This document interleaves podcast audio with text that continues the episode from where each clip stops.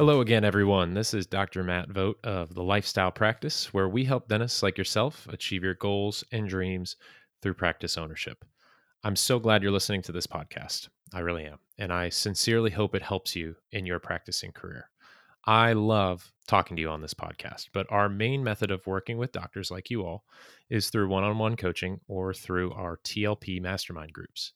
If maybe you're stuck or you're struggling, or maybe you're killing it and you're looking to take your practice and your career to the next level, reach out to me at matt at thelifestylepractice.com.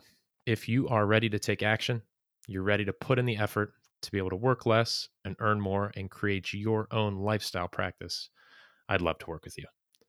So, before we get going today, I've got a very exciting announcement. We are officially launching our next TLP mastermind group, which will begin meeting this October. We were blown away by the response to our first launch, and the feedback from that first group has been fantastic.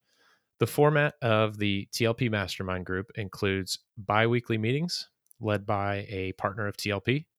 It includes TLP Academy access and private collaboration amongst the entire group over a period of six months. In this first group that Derek's been working with, everyone seems to be pushing each other out of their comfort zones which is really cool to see. And that's exactly what we were going for when we designed the TLP Mastermind. I will be leading this next group. And just like the first time around, we are limiting this group to the first 15 people who sign up. Signups are officially open now, so don't delay if you're ready to join us. We're already filling up with those who are on our wait list. So to reserve your spot, click on the link in the show notes or visit us at thelifestylepractice.com and click on the Work with Us tab. I can't wait to get started with you all. It's going to be an awesome time. All right. I decided we're going to wrap up our startup mini series next episode because I couldn't wait today to talk to you about the most expensive thing in your office and how to eliminate it. And that thing is an empty chair. So let's talk about capacity, payment options, and understanding how you can use them to grow your practice when working with clients and communicating with as many different dentists as I do, I come across all types of practices. There are so many different styles of the practice of dentistry. And honestly, that's what makes our profession pretty unique and beautiful. So, just off the top of my head, when it comes to different types of practices, you've got low volume fee for service practices, or maybe high volume PPO and state reimbursement based practices. You've got those low volume, high ticket item practices, maybe those that are doing all on four or big surgeries or specialist type procedures. You may have high volume, high ticket item practices, those doctors who just work, work, work, work and love every second of it. There are growing practices with high new patient volume, and there are stagnant, profitable, established practices with much lower new patient volume. And then you've got every practice in between if you're listening to this as a practice owner, you're probably thinking about where you fall on the spectrum. When I'm working with clients, we evaluate this very closely upfront, especially PPO participation, if that's a factor in their office. Through our preferred vendors that we work with and through the analysis that we do, a lot of the time, we're able to get clients a huge increase in reimbursements and up new patient flow. And within the first month, coaching basically pays for itself and then some. But no matter which stage you're at, it is so important that the financial options available to your patients align with your goals and what your practice truly needs. Let's talk about this a bit by discussing examples of several different types of practices. So, let's say your practice is extremely busy. Your doctor schedule is booked out for weeks. You're comfortable with your current lifestyle and your income, and you have no desire to expand your practice at this point. Sounds awesome. Sounds like a lifestyle practice. If that's the case, you are in a great position. And really, you have no need to take the lowest paying PPOs out there or extend lengthy payment options to your patients or offer third party payment options that take a huge cut of what your patients are paying you for your hard work. You may even consider cutting your worst PPOs in this scenario, creating more fee for service patients and being able to make the same living or more by seeing less patients and being rewarded for your hard work and your clinical skills. Now, let's look at the flip side of this. Let's say you're not as busy as you'd like to be. Maybe you bought a practice and are looking to grow it, or you're in the early stages of a startup. In this case, like we said earlier, the most expensive thing in that practice is an empty chair. An empty chair means you are still paying your rent, your light bill, your staff salaries, all of those fixed expenses that largely do not change no matter how much dentistry you're doing. So, if you're not at capacity, or if you're looking to grow your practice, you should be utilizing strategies to fill your empty chairs. So, that could be through increased PPO participation, or maybe providing different payment options to your patients, or even being willing to bill them later at times, or being willing to take on some risk with the patient portion of payment. Yes, I am saying that sometimes this makes sense. Let's use a very real world example to illustrate this. Let's say you're having a slow day in your practice and you know how much at TLP we advocate for being open to doing same day treatment in your practice and utilizing same day treatment to boost your schedule each day. And let's say in this scenario, someone comes in in pain and you diagnose that they need a root canal, core, and crown. And fortunately, you have the time to complete this the very same day and this patient has one of your highest reimbursing PPO plans, and that PPO is going to pay 70% for all of this. So when your assistant presents the patient's estimated copay, maybe the patient asks if they can pay over a period of three months. Would that be okay? What would your answer be? Well, if you're in this scenario and you have an empty chair that day, your answer should be a resounding yes. You should set up an automatic payment plan to be taken out each month, have the patient sign a very exact financial agreement, and complete the treatment.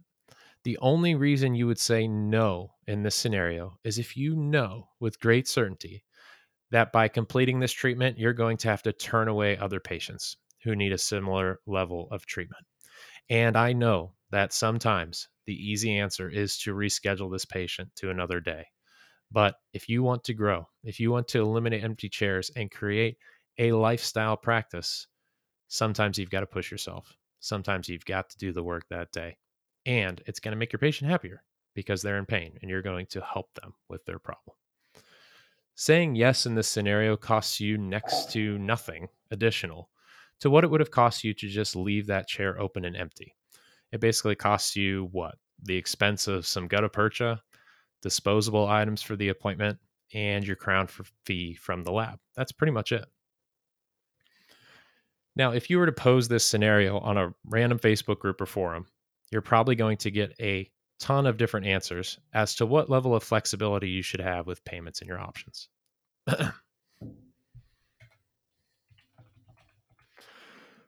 now, if you were to pose this scenario on a random Facebook group or forum, you would probably get a lot of different answers as to what level of flexibility you should have with payment options in your office. And there's a good chance those will be biased answers. Your unique practice may have different options and a different mindset for payment than others, depending on what your unique situation is.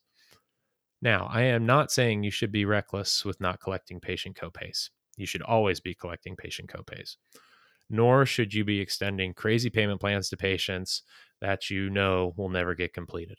Or nor should you just walk into your office this week and say, pay whenever you want. Definitely don't do that.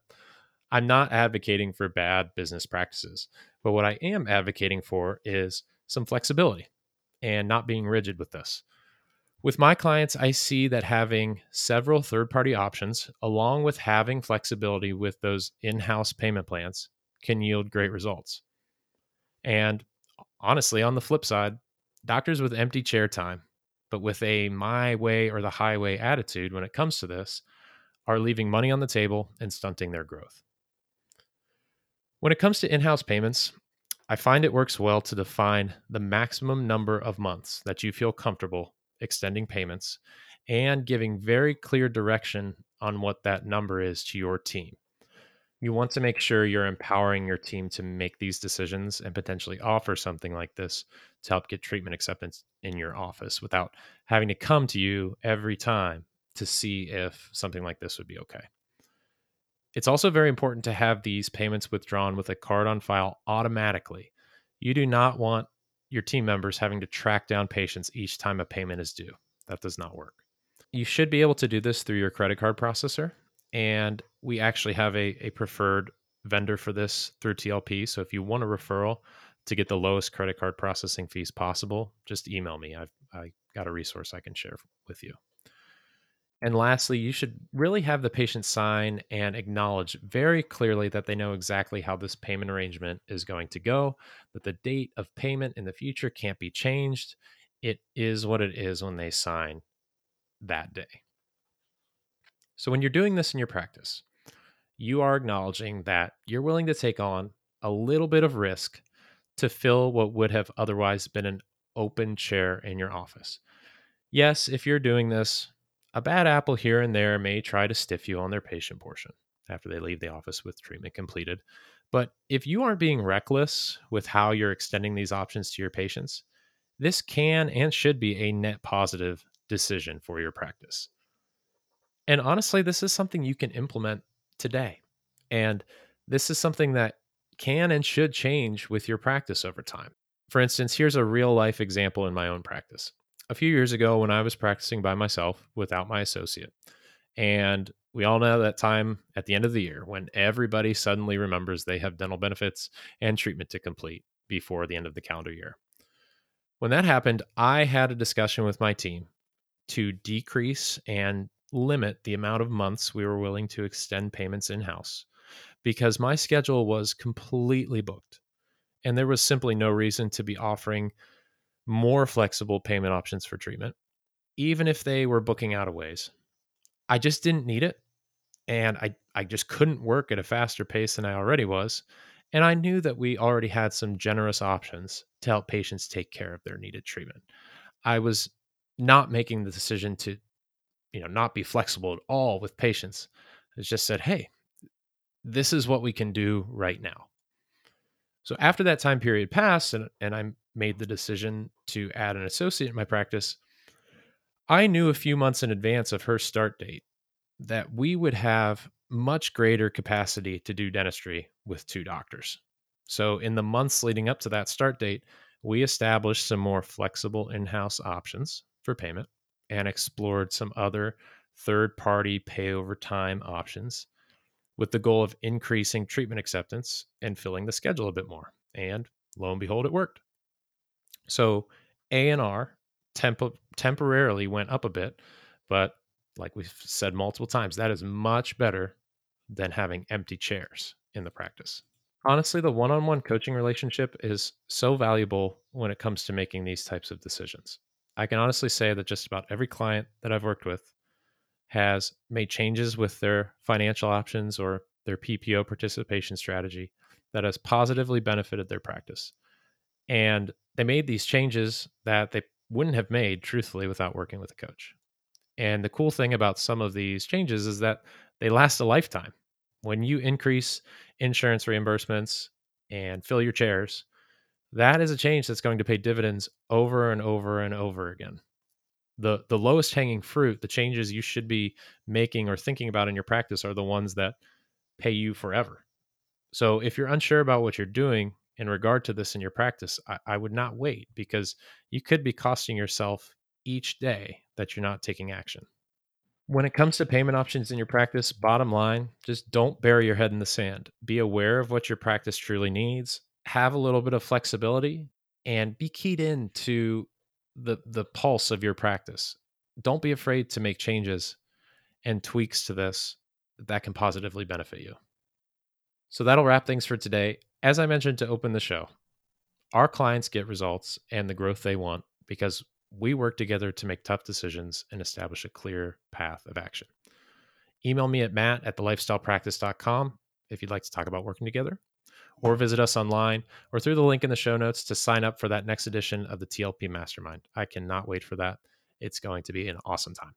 So until next time, cheers, and we'll talk to you again soon. Take care, everybody.